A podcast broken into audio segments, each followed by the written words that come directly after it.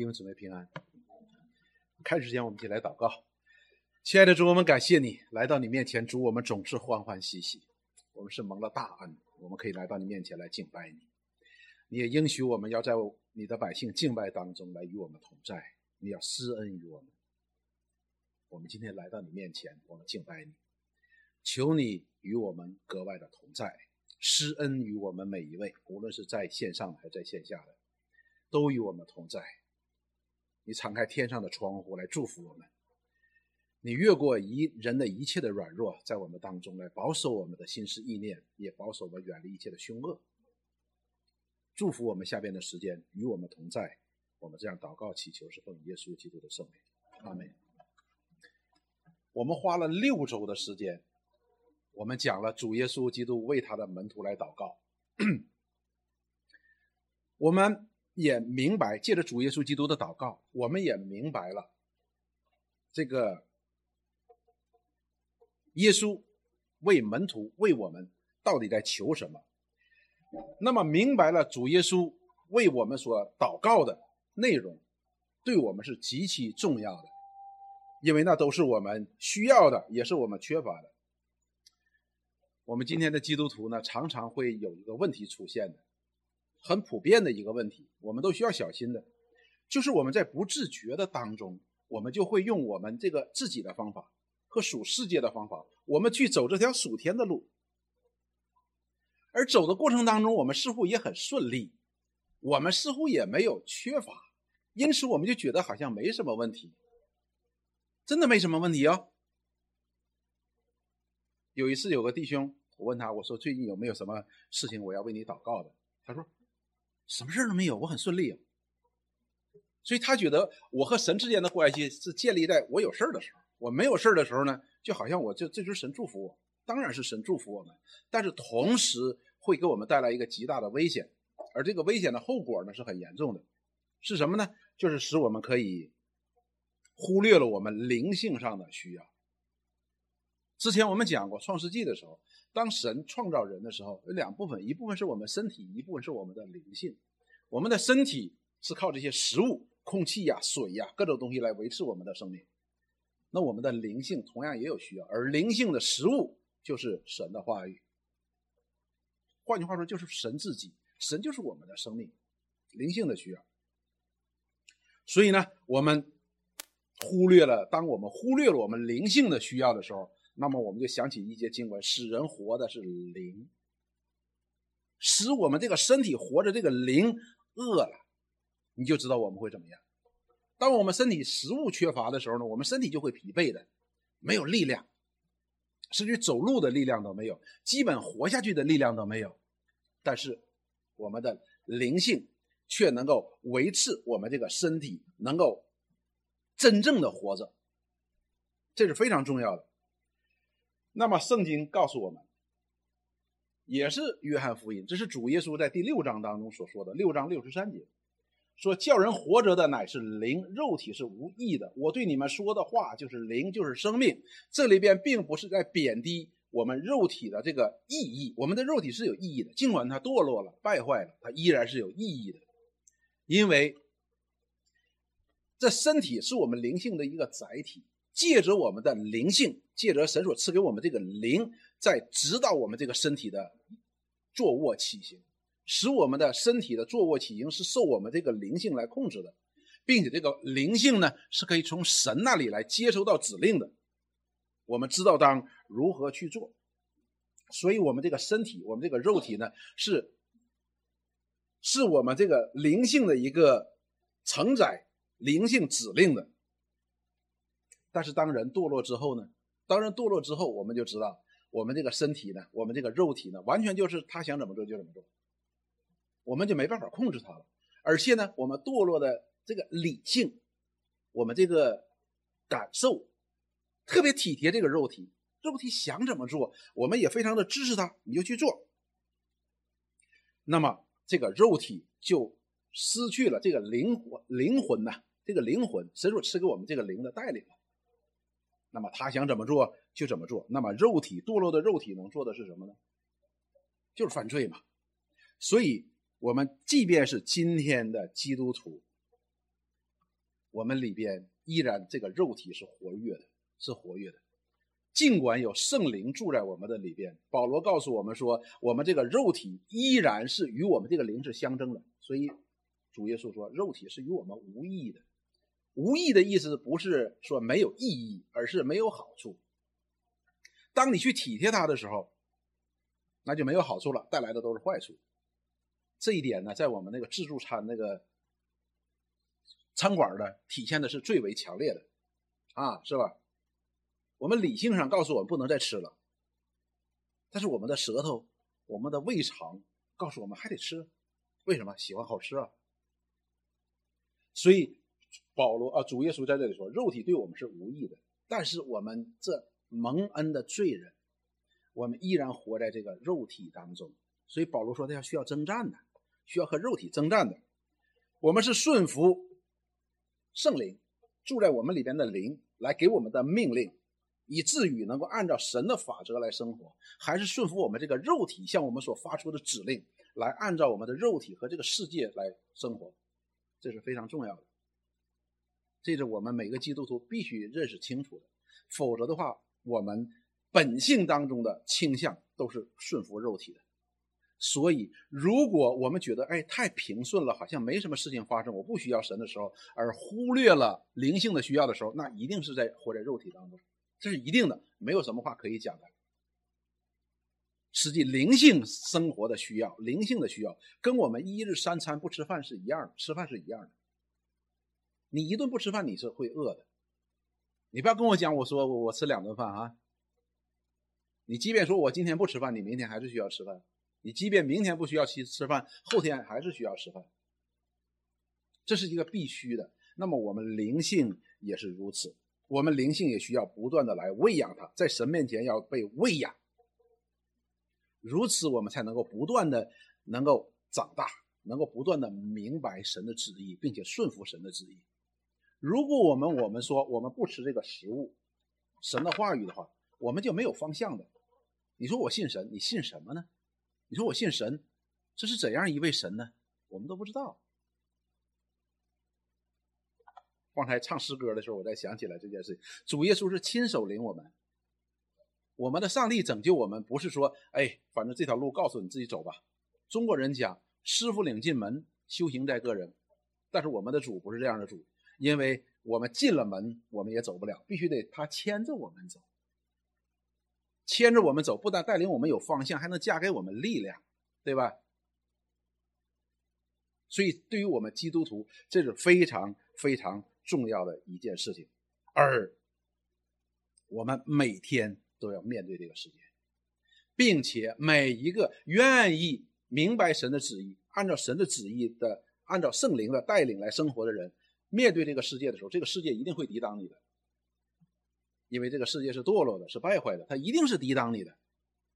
这个我们在圣经当中已经看过了很多的，甚至于是逼迫的。那么，作为主耶稣基督的门徒，那么我们今天借着主耶稣他所经历的，让我们去体会前边他为我们祷告的真实，这是我们需要的。不要觉得说主耶稣为我们祷告，反正感谢赞美主，他为我祷告了。他为我们祷告的每一项都是我们必须的，又是我们容易忽略的。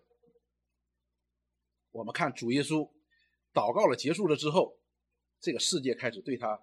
发动了进攻，所以我们今天讲到的题目是耶稣基督被人拒绝，被人弃绝，而被人弃绝的过程当中，我们看主耶稣是如何面对这个世界被他弃绝的，而主也这样命令我们每一个人愿意为他做见证的人，当世界弃绝我们的时候，我们应当如何面对？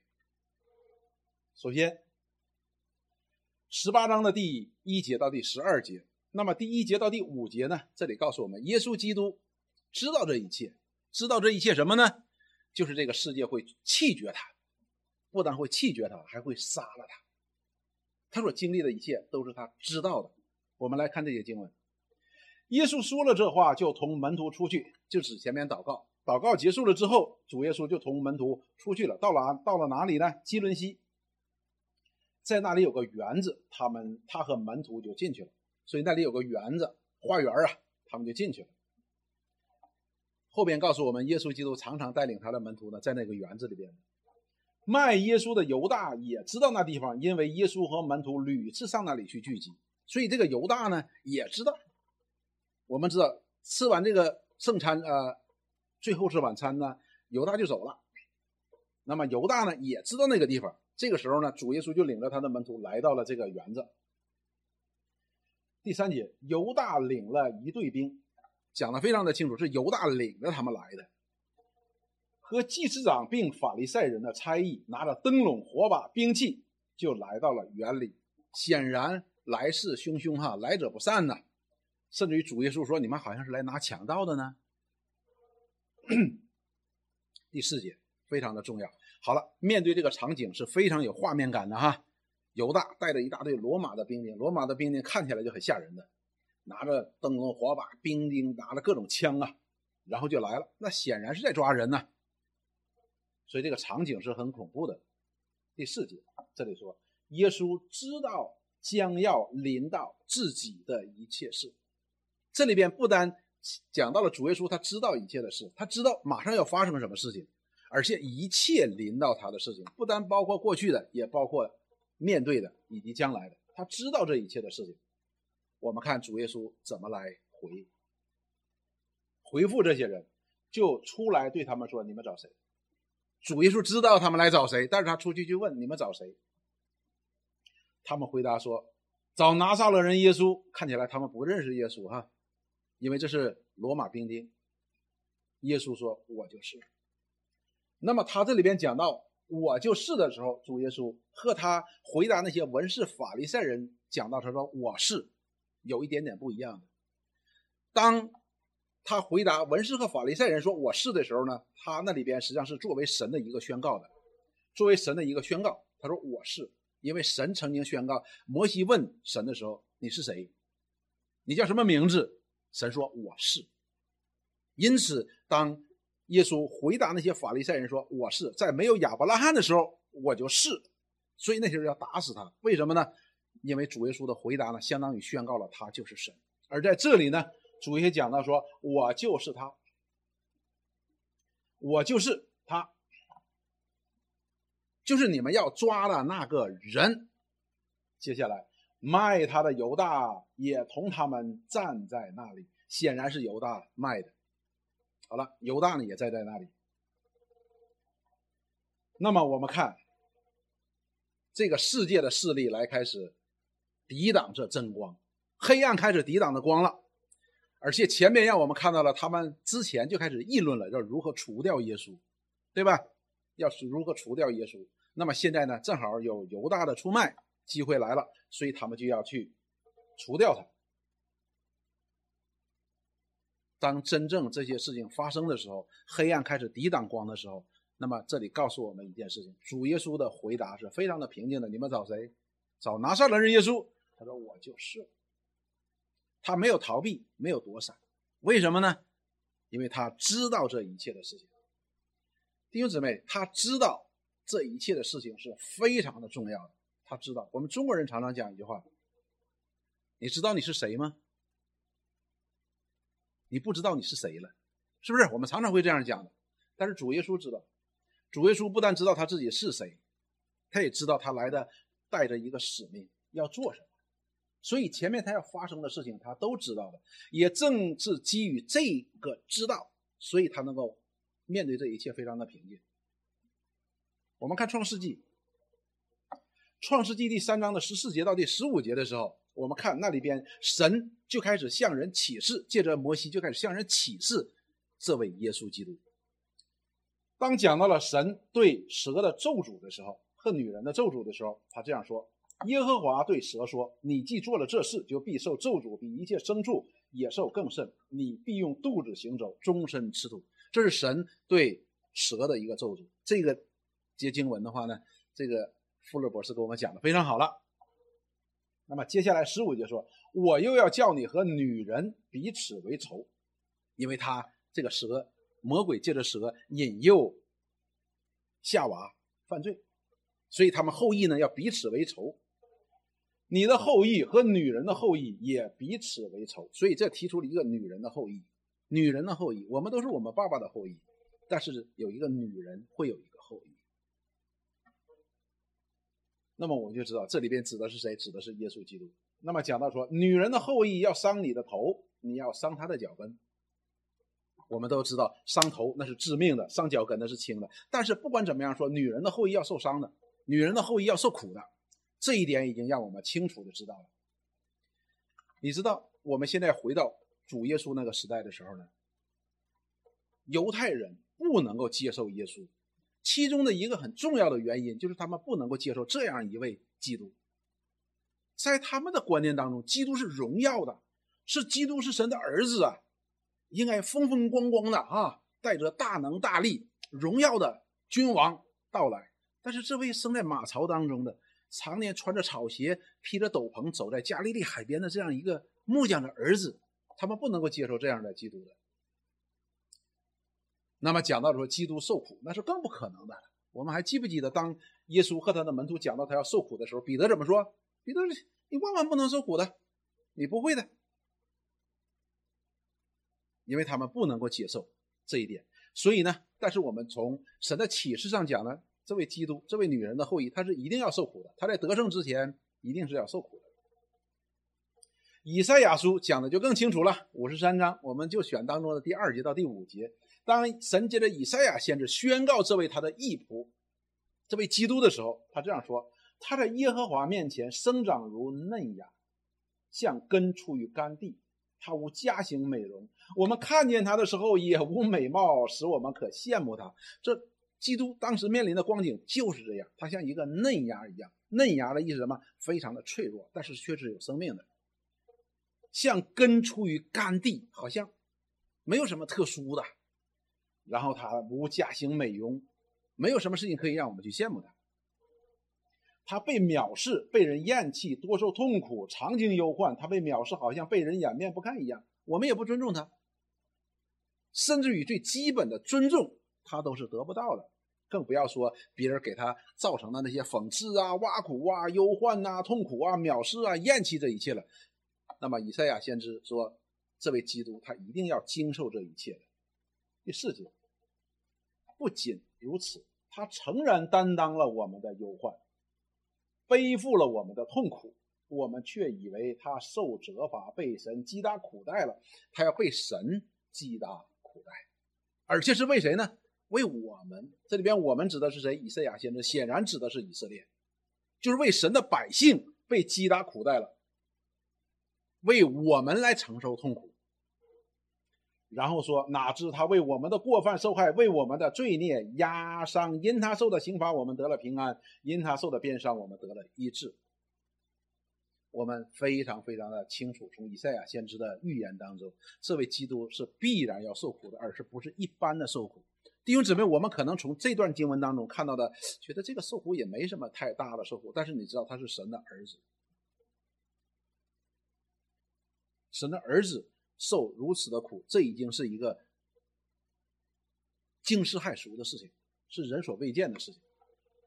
所以神也借着以赛亚先知，也在启示这位仆人，这位基督，这位以色列的安慰者和拯救者，他要受苦。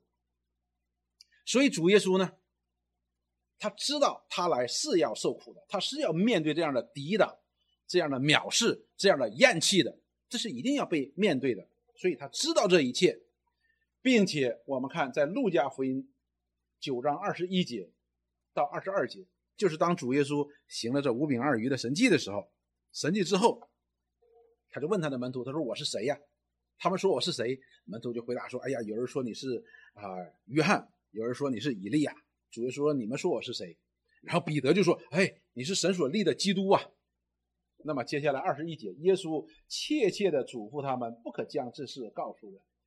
因为彼得受了神的启示，说：“哎，你是神的儿子，你是基督啊。”那么主耶稣说：“不可将这事告诉别人。”第二节二十二节又说：“人子必须受许多的苦，被长老、祭司长和文士拒绝，并且杀害，第三日复活。”所以主耶稣在这里边已经告诉了他的门徒，他的门徒都没留心呢，甚至于他们可能是因为觉得这事儿不可能，所以忽略了主耶稣说讲这个话，或者他指的是别人。主耶稣在这里不但讲到了他要被弃绝，要受苦，而且还要被杀，但是告诉我们第三天要从死里复活。那么接下来有一个孩子被鬼附了，主耶稣又把这个鬼赶出去了。那么主耶稣呢，也再一次呢向他们来来宣告，他要受死这件事情，他要复活这件事情。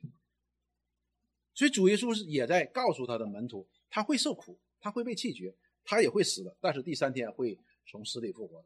但是我们看到约翰福音第十章的十一节的时候呢，主耶稣说：“我是好牧人，好牧人为羊舍命。”他就用了一个牧人，牧人就把什么，就把他和这个羊之间的关系联系在一起了，并且是谁为羊舍命？我们中国人讲起羊的时候，我们通常想的和主耶稣讲。和犹太人想的羊呢，是不是一个概念的？羊呢，讲到的是属于牧人的，是属于这个，它有一个主人的。而我们从通常想不到这一点的，所以这里讲到说，我是好牧人，好牧人为羊舍命，这羊是这牧人的，所以这牧人呢要为他舍命的。所以主耶稣讲到他要为他的百姓舍命的，所以他也是要死的。但是呢，到了约翰福音的第十章的第十八节的时候呢，主耶稣。也宣告这样宣告说：“没有人夺去我的命去，是我自己舍的。”他不但讲到他要失去生命，而是讲到是他自己舍的，不是谁夺去的。什么意思呢？这是神的旨意。他说：“我有权柄舍了，也有权柄取回来，这是从我父所领受的命令。”这里边不是用的旨意了，已经用的是什么？是命令。这个是个责任，是个使命。前面我们讲过了。所以主耶稣他知道他要面临的是什么，而这他所要面对的这一切事情的发生都是神的旨意，是他必须要经过的。所以主耶稣并没有逃跑，也没有慌张。主耶稣有没有从众人面前逃走的时候？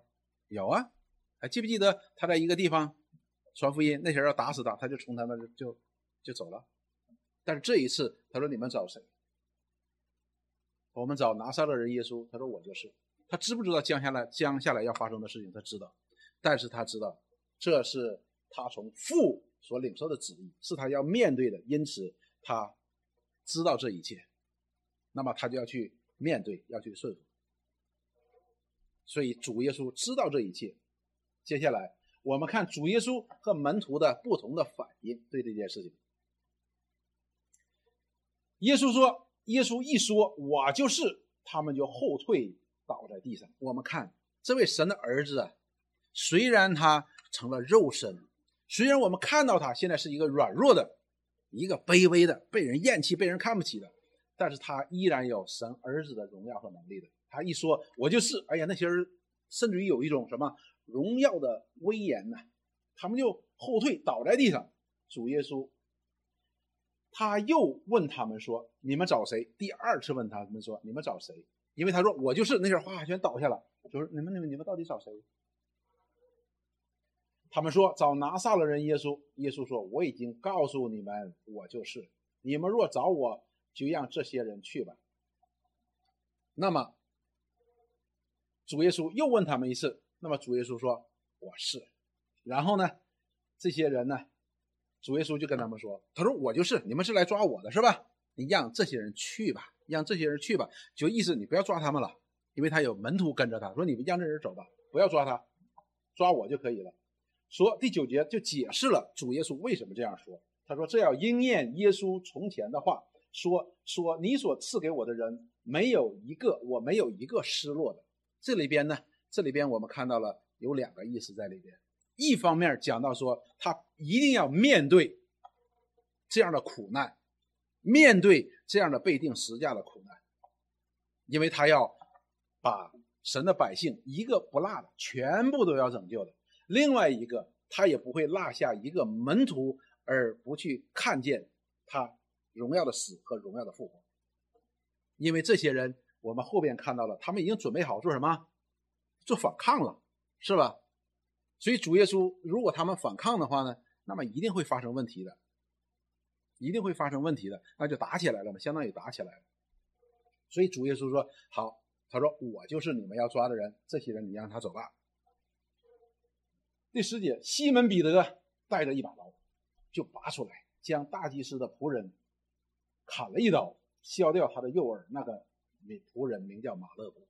在另一段经文当中，另一个福音的经文平行经文当中呢，告诉我们主耶稣呢不单责备彼得说收刀入鞘吧，而且把他的耳朵又给他给他装上了，砍下来了，完了把他又给装上了。那么这个西门彼得呢，去的时候就带了把刀，他的门徒反应就是抓抓我师傅，那就干呗，对吧？拿了刀拿出来也没征求主耶稣的同意，上去一刀，可能这马勒古站在最前面。把人耳朵干掉了，所以我们看到了。那我们接下去再看，啊，主耶稣呢，非常的平静面对这一切，而他的门徒呢，那这个就是一场征战嘛，对吧？你来抓我们，抓我们，那就是以暴制暴呗。我们看主耶稣和门徒的反应呢，是完全不一样的。主耶稣因为他知道将要发生的事情，也知道将要发生的事情是父的旨意，也将要发。也知道将要发生的事情意味着什么，所以他非常的平静面对。但是他的门徒就不一样了。我想，这些人呢，虽然只有彼得一个人拿刀，另外一个人，另外那些人也都准备好了。你要清楚哦，这是马太是税吏，那也是不简单的。剩下那些打鱼的也都身强力壮的，所以他们也准备好了。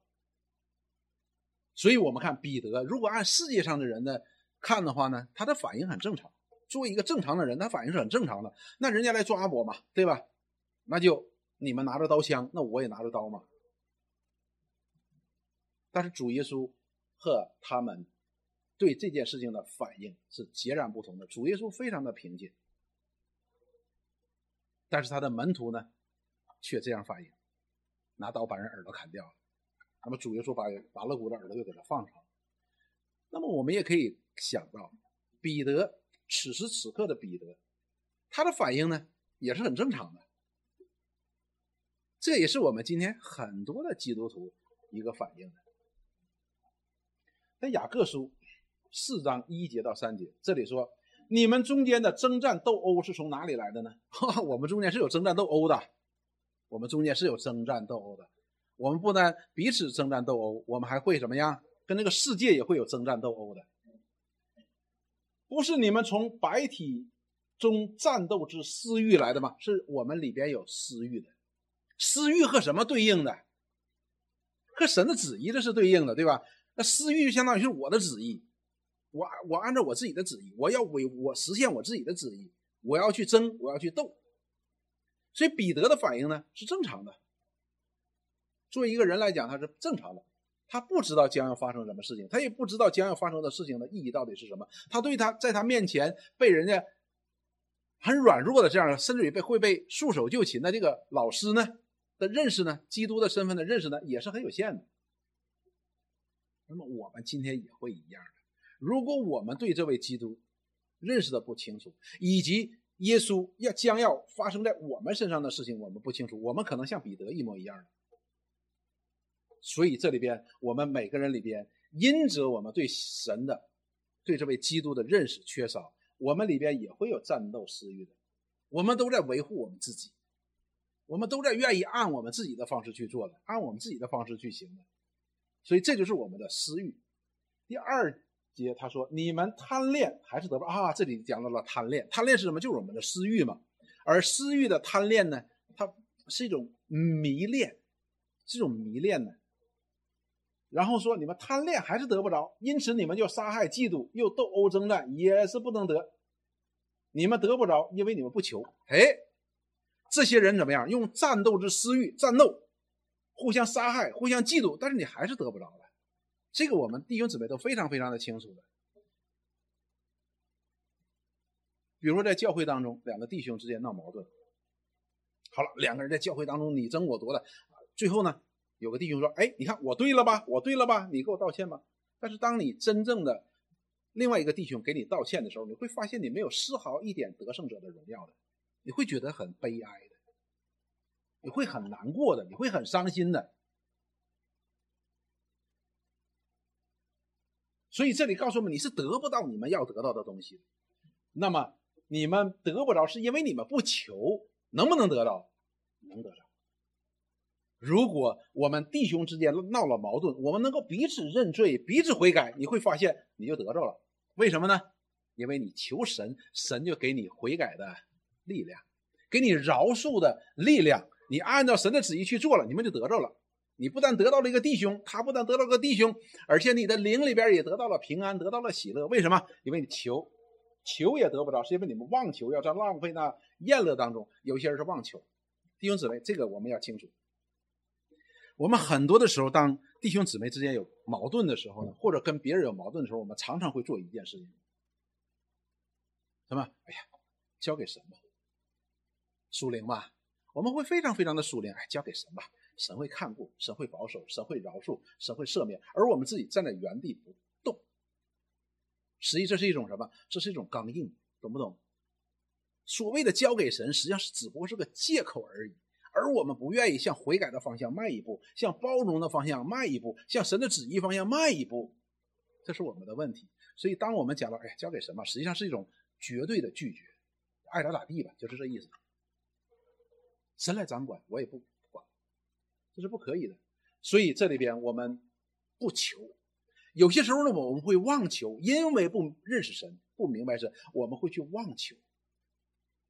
还记不记得另一处平行经文当中讲到，彼得拿刀的时候，他有问过耶稣：“一把刀够不？”主耶稣说：“够了。”他以为说：“啊，一把刀够了。”所以主耶稣说的不是那个人，主耶稣说：“That's enough。”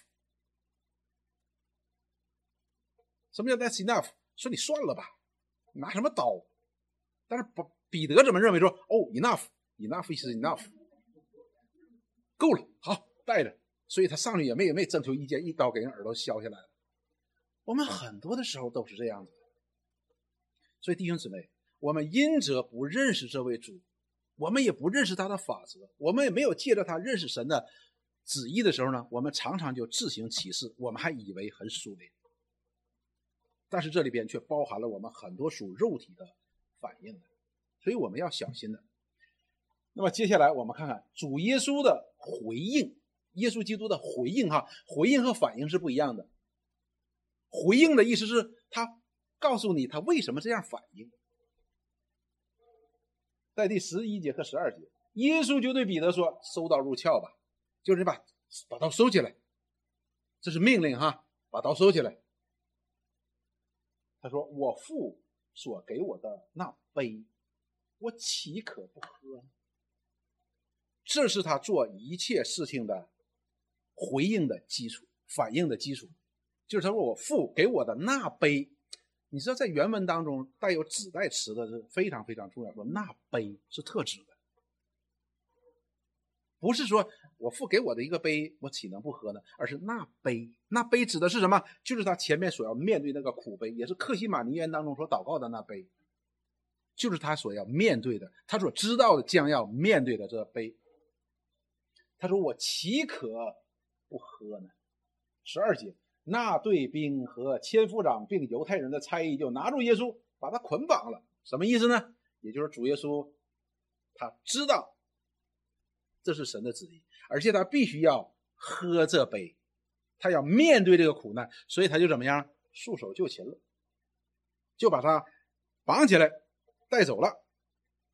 那么我们看，主耶稣这里讲说：“我父所给我那杯，我岂可不喝呢？”主耶稣他在前边向他的门徒讲，他说他来的目的就是完成那差他来者的旨意。这杯所要面对的这苦杯，就是差他来者的旨意，要他必须去经历的。他说：“我岂可不喝呢？岂可不喝的意思就是说，我我不能不喝，我必须喝。那么他选择的是什么？主耶稣就选择一个顺服，他必须要喝，必须要面对这个苦难，尽管这个苦难是很大的一个苦难，但是因为他知道这是父的旨意，是父他在他身上的一个旨意，那么他就坦然的去面对。这是非常非常重要一个根基的弟兄姊妹。我们看《帖撒罗尼迦前书》第三章第一节到第四节，我们从主耶稣所给我们立的榜样的上面，我们能够学习到很多很多的。保罗在第三章第一节到第四节这里说：“我们既不能再忍，就愿意独自等在雅典，打发我们的兄弟在基督福音上做呃做神执事的提摩太前去兼顾你们。”好了，接下来他说。并在你们所信的道上来劝慰你们。他这里一直在讲，为什么要打发提摩太去？是要兼顾他们的信心，借着什么？借着在真道上面不断的来劝慰、来教导他们，免得有人被诸般的患难动摇了。可见帖撒罗尼迦教会当时是面对患难、患难的。我们以前曾经讲过，马其顿教会，马其顿教会呢，马其顿教会呢是在患难当中长大、建立并长大的一个教会。马其顿的教会有菲利比教会，还有帖撒罗尼迦教会。这些人，这些弟兄姊妹，他们非常非常的爱主。保罗说，这些人在极穷之间，却显出了乐捐的厚恩。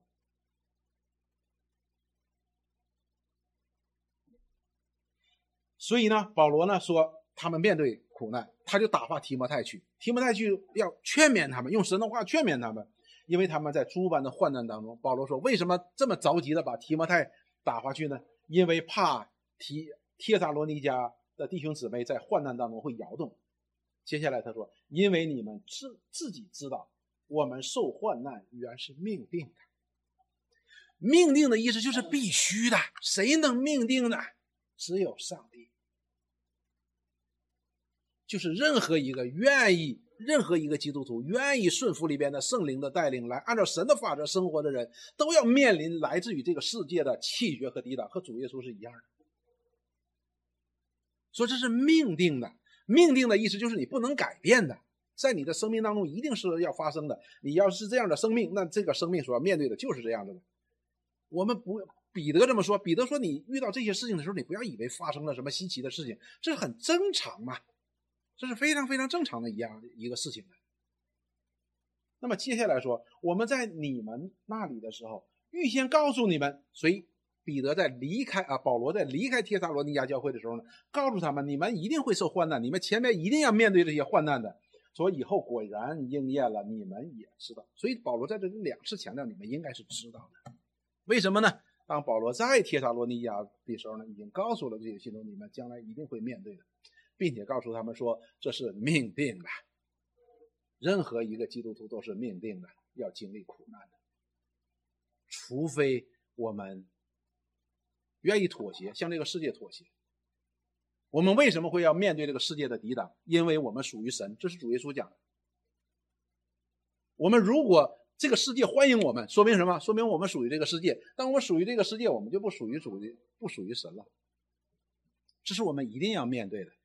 就好像说你是男的，你就不能是女的；是女的就不能是男的一样，这是二选一的。那么我们既然是在基督里属于神的，那我我们也一定要面对这一切。前面主耶稣给有没有给他门徒应许？有。他说：“你们前面有患难哈，但是我现在告诉你们有患难，不是让你们心慌，而是让你们当患难发生的时候，患难你们要面对的时候，你们心里有平安。为什么？”他说：“我已经胜了这一切的世界了，胜世界就包括这世界当中的一切了。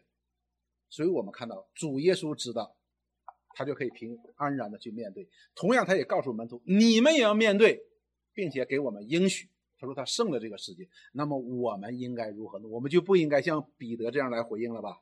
反应了吧？对不对？是应该的。我们每一个基督徒的脚步都是神所量定的。”都是按照我们的信心大小，按照我们能力大小量定的，他不会将我们担不起来的担子加在我们的身上的，并且他给我们应许说他是与我们同在的，不是昨天同在，今天不同在，而是时时刻刻都同在，他就住在我们的里边。弟兄姊妹，我们常常对一个词啊，圣经当中有好多的词，我们应该去仔细的思想，住在我们里边。什么叫住在我们里边？他就在我们里边，任何时候都在我们的里边。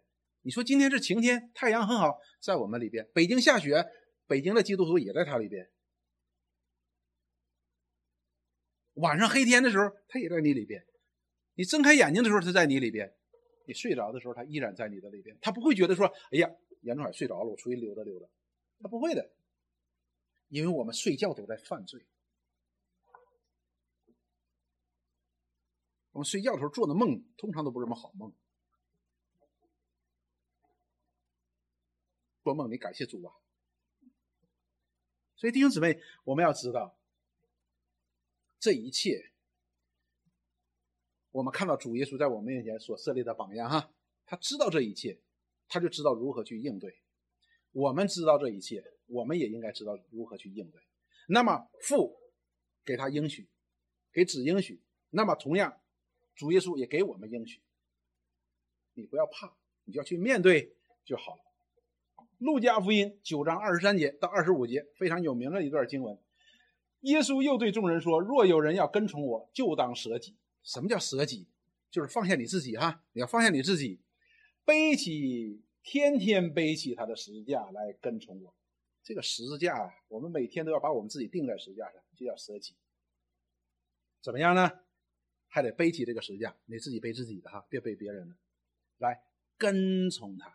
我们若不背这十字架，我们就不能够跟从他。我们若不背这个十字架，常常把我们自己钉在十字架上，我们的私欲啊。战斗征战之私欲定在上面的话，那我们就就叫偏行己路，还得跟从他，什么意思呢？就是顺服。主耶稣说：“他说我父给我的杯，我岂能不喝呢？那杯我岂能不喝呢？”我们也一样，我们每天所面对这一切，都是主量定摆在我们面前的，都是与我们有益处的，与我们爱神爱人是有益处的。我们岂能不喝呢？我们不但要把它喝下去。而且要喜乐的把它喝下去，因为这一切对我们是有益处的。这就叫悲实际上，当我们的想法和神的旨意相冲突的时候，你知道没有任何一个人愿意面对患难的，谁愿意生命当中充满患难呢？若不知道这患难与我们有益，谁愿意面对这患难呢？所以有一个教会叫加拉太教会，他们经历了很多的苦，但是他们白受了这苦了。为什么？因为他们是靠着自己。在和这苦难征战，好像彼得一样，兜里总揣个刀，书里总放个锤子。但是主耶稣是什么呢？束手就擒。后边我们会解释什么叫束手就擒。然后呢，说因为凡要救自己生命的，什么叫凡要救自己生命呢？就是不舍己的。我想怎么干，你拿枪来，我就拿刀。他说这样想救自己生命呢，你必上吊生命。所以主耶稣马上说：“你赶紧把刀收起来，因为你刀再拿手里拿着的话，人家可能拿枪来扎你了。凡为我上吊生命的，必救了生命；束手就擒的，顺服主的旨意的，你就得了救了生命。”第二十五节说：“人若赚得全世界，却上了自己，赔上自己，有什么益处呢？”这节经文跟前面是联系在一起的，我以前都没有读到这里。也就是说，当我们不舍己，靠我们自己来争得了这个世界，你有什么益处呢？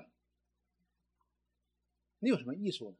最后还要失去生命，最后要灭亡，赚了一大堆东西，赚了一大堆世界，然后最后这个大堆世界上的东西一起都灭亡了，有什么益处呢？而顺服神，你收获的就是永生。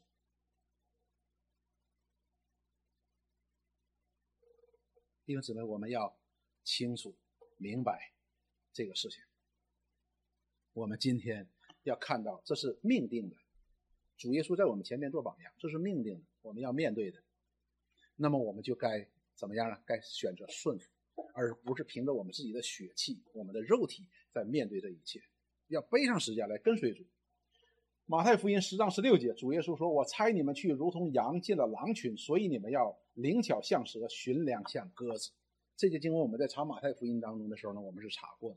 什么叫“我猜你们去如同羊进了狼群，所以你们要灵巧如蛇，寻良像鸽子”呢？前半句我们很容易明白，你们猜你们去如同羊进了狼群。今天我们讲的就是主耶稣进了狼群，但是我们现在也要进到狼群，进入狼群，世界的抵挡。会抵挡我们的，但是我们要怎么办呢？所以你们要灵巧像蛇，寻亮像鸽子。它的基本的意思是什么呢？就是当我们面对这个狼群的时候，你不要变成狼，因为你的本性还是一样。也就是说，我们不能够以恶报恶，我不能，我们不能够以世界的方式来对待世界的方式，我们依然要用真理来面对这个世界。因此，我们面对狼群的时候，你要记住，你依然是羊，你要按照羊的方式回应。你说那就惨了，那不就等死吗？你想想，一只羊面对狼的时候说我是羊，你会发生什么？那狼说：“哎呀，挺够意思，算了吧。”会吗？不会的，他就哎呀，今天怎么遇到一个软柿子，吃了它？这是一个问题。灵巧像是，你要有智慧。这个智慧当中的最大的智慧是什么？我们读真言书当中，圣经的确是真言书告诉我们很多做人的智慧。比如说，不要和恶人作对呀，不要与那些口里边净出谎言的人做交交往啊，是不是？但是智慧当中最大的智慧就是主耶稣这里边的束手就擒，明白神的旨意。什么叫束手就擒呢？罗马书十二章的二十一节说：“你们不可为圣所恶，呃，不可为恶所胜，反倒以善胜恶。”就是你是一只羊，面对狼群，但是你要胜过它，你要用羊的本性胜过狼的本性。这我们会觉得说这事儿不可能嘛？不信咱们试一试，咱不要说狼群呢，就是一只狼面对一只羊，那你怎么胜过它呢？怎么能够胜过他呢？好了，接下来我们看，但是这里边保罗的确说，你们要不要以恶胜恶？你们要用善胜恶。接下来我们再看，倘若人为啊，彼得前书二章十九节到二十三节说：“倘若人为叫良心对得住神，什么意思呢？就是对得住神，你不要亏负神，你不要让神觉得我们让他替我们担忧的，就忍受冤屈的苦楚，这是可喜爱的。就是为了神的缘故，为了神的缘故，我们可以忍耐。这个呢，神是喜爱的。”你们若因犯罪受责打，能忍耐，有什么可夸的呢？如果我们自作自受呢，那这个事情不算的。说，但你们若因行善受苦，能忍耐，这在神看是可喜爱的。主耶稣当那些人来抓他们的时候，抓主耶稣的时候，主耶稣曾经向这人说过：“你们谁能指证出来我有罪呢？”那么在另一处平行经文当中讲到主耶稣被抓的时候，主耶稣曾经责问他们说：“你们来的，你们派了这么多的军兵。”拿着刀，拿着枪，拿着火把，你们是来抓强盗的吗？他说：“我天天在店里边教导人。他教导他这话讲的挺有挺好的。教导什么？教导信神，教导向善，教导回归真理。他说：我天天在那里教导是好事情，但是你们今天却像什么强盗一样来抓我？你们为什么没有在店里边抓我？”所以呢，我们看到了哈，这里讲到了说，但你们若因行善受苦，能忍耐，这在神看是可喜爱的。我们若能够有羊的本性，来胜过这恶，胜过狼，这是神喜爱的，而不是让我们自己把自己操练成为一个狼，然后跟他拼，不是这个意思。好，那么我们回到这里这章经这段经文的核心的部分。彼得前书二章的十九节到二十三节，彼得这里说，在二啊二十一节说，你们蒙召原是为此。什么叫蒙召原是为此？这前面讲了，蒙召你就会受苦的，你们一定会受苦的。因基督也为你们受过苦，给你们留下了榜样。主耶稣也喝了那个杯，并且给我们留下了一个榜样，他如何喝这杯，以怎么样的心态去喝这杯。这杯是父的旨意，是父给他的那杯，他必喝的，而且是甘心情愿的去喝的，给我们做榜样了，叫你们跟随他的脚中行。我们应该效法基督。第二十二节说，他并没有犯罪，所以主耶稣被抓不是因为他犯罪，做了什么坏事情，敌得罪了这些政府没有的，口里也没有诡诈，他被骂不还口，受害不说威吓的话，他也没有犯罪。但是当别人去抵挡他的时候呢，他也没有去吓唬别人。他做的事情什么？只将自己交托那按公义审判人的主，这叫束手就擒。他把自己交给神。他没有像变成狼性，像彼得一样把刀拿。后边我们会讲到，主耶稣在面对比拉多的时候，主耶稣说：“我岂不可以求我父差十二营的天使来来救我？”还别说十二营天使，一个天使也受不了的。主耶稣说：“我被交在你的手里边，这是父给我的杯，我是必喝的。”他说：“我如果真的想救我自己的话。”我岂不可求我父差十二营的天使来救我吗？如果我想救我自己，那些跟随我的人岂不为我征战吗？说但是没有，他把自己交托给那按公义审判人的主。弟兄姊妹，这是他的核心的部分。我们也能够解释主耶稣为什么他知道这一切的发生，知道这是父的旨意，他就把自己就交托给主，这叫耶稣的顺服，基督的顺服。弟兄姊妹，我们今天也是如此。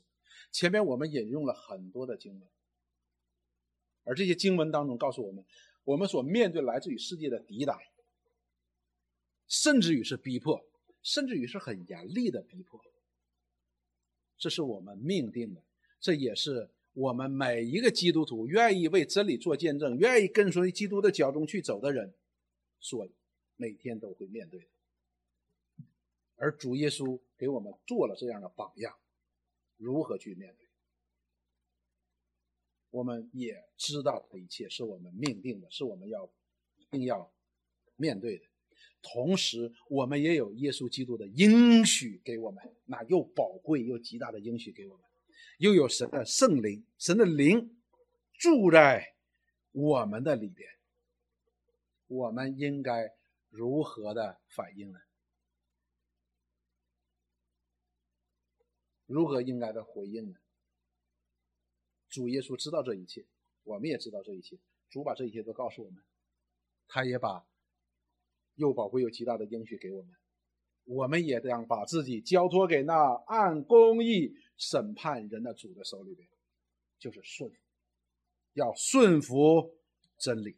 当我们顺服真理的时候，我们就是羊在狼群当中，我们不。改变我们的本性，我们也改变不了我们的本性。羊，你无论怎么操练它，它也不会变成狼的。但是，替我们得胜的，胜过那狼的，胜过那恶的，不是你，也不是我，是谁？是那个那一只被钉在石架上那只无斑点、无瑕疵的羔羊。当他们钉上的时候，很开心。最后第三天从死里复活，他得胜了。只有那一只羔羊，因为他是神的羔羊，他能够得胜。而他的得胜，就是每一个在他里边的人的得胜。所以我们要清楚啊，我们的得胜不是我们的得胜，是主的得胜。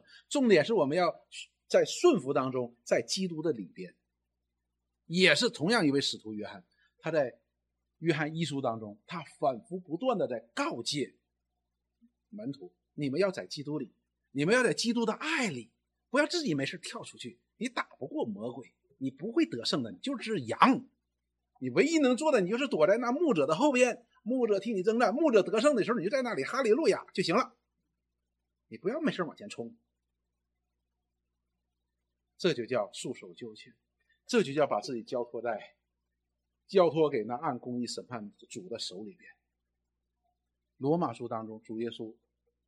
保罗说：“不要自己为自己辩屈的，因为只有一位是可以伸冤的，因为他是绝对公义的。不要为自己伸冤，听凭主怒，因为他说神，他说他必报应的，一定会报应的，因为他是绝对公义的。所以弟兄姊妹，我们已经有耶稣基督这样一位真光的榜样在我们面前，他如何面对这些黑暗的？”拒绝我们今天也是如此，他差派我们，他拯救我们，差派我们在这个世界当中做同样的工作，就是为着真理，为着真光来做见证，而也同样会面到黑暗，面对不义的逼迫的。我们也应当如彼得教导我们所说，我们应该按照主耶稣所留下的榜样，在神所命定我们所要经历的这些当中，我们经历的就不是苦难，是神的祝福。今天。当这些人抓耶稣的时候，可能雄赳赳气昂昂的；但是当有一天耶稣基督复活的时候，那些人就傻眼了，是不是？我们今天也是如此，弟兄姊妹，不单面对这样的属灵的征战，实际上我们面对每一件事情都是属灵的征战。我们不但面对弟兄姊妹之间彼此的相处，我们也面对这与这个世界之间的相处。我们世界上有我们在世界上的这样的身份的，我们有我们的老板，我们也甚至于有些我们在当中做做头的话呢，下边也有我们的员工，有我们所要管管辖的人。我们往家里边说，我们丈夫有妻子，妻子有丈夫，有自己的孩子。我们当如何面对每一件事情的发生呢？如何来效法主？来按照真理来解决这些问题，就是按照神所喜悦的方式来解决这些问题的，而从我们所经历的一切苦难当中得到益处呢？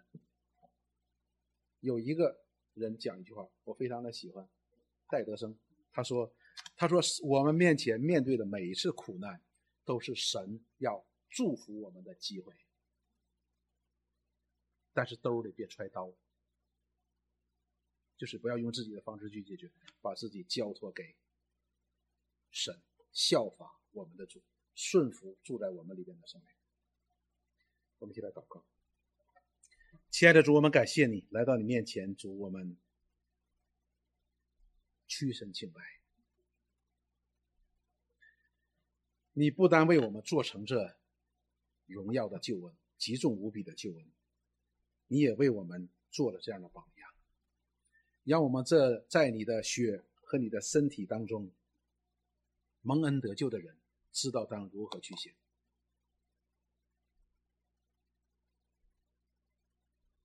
主，你知道你所要面对的这一切都是父的旨意，你就完全的顺服，忍下这苦悲，成就这救恩，是父的旨意成就，是荣耀归于在天上的神。主，我们也当如此来效法你，在这个世界当中来面对我们所要面对的，并且效法你的脚中，来顺服你的真理，在真理当中来为你这真理做见证，是荣耀归给那被杀的羔羊，帮助我们，赐福我们，Amen.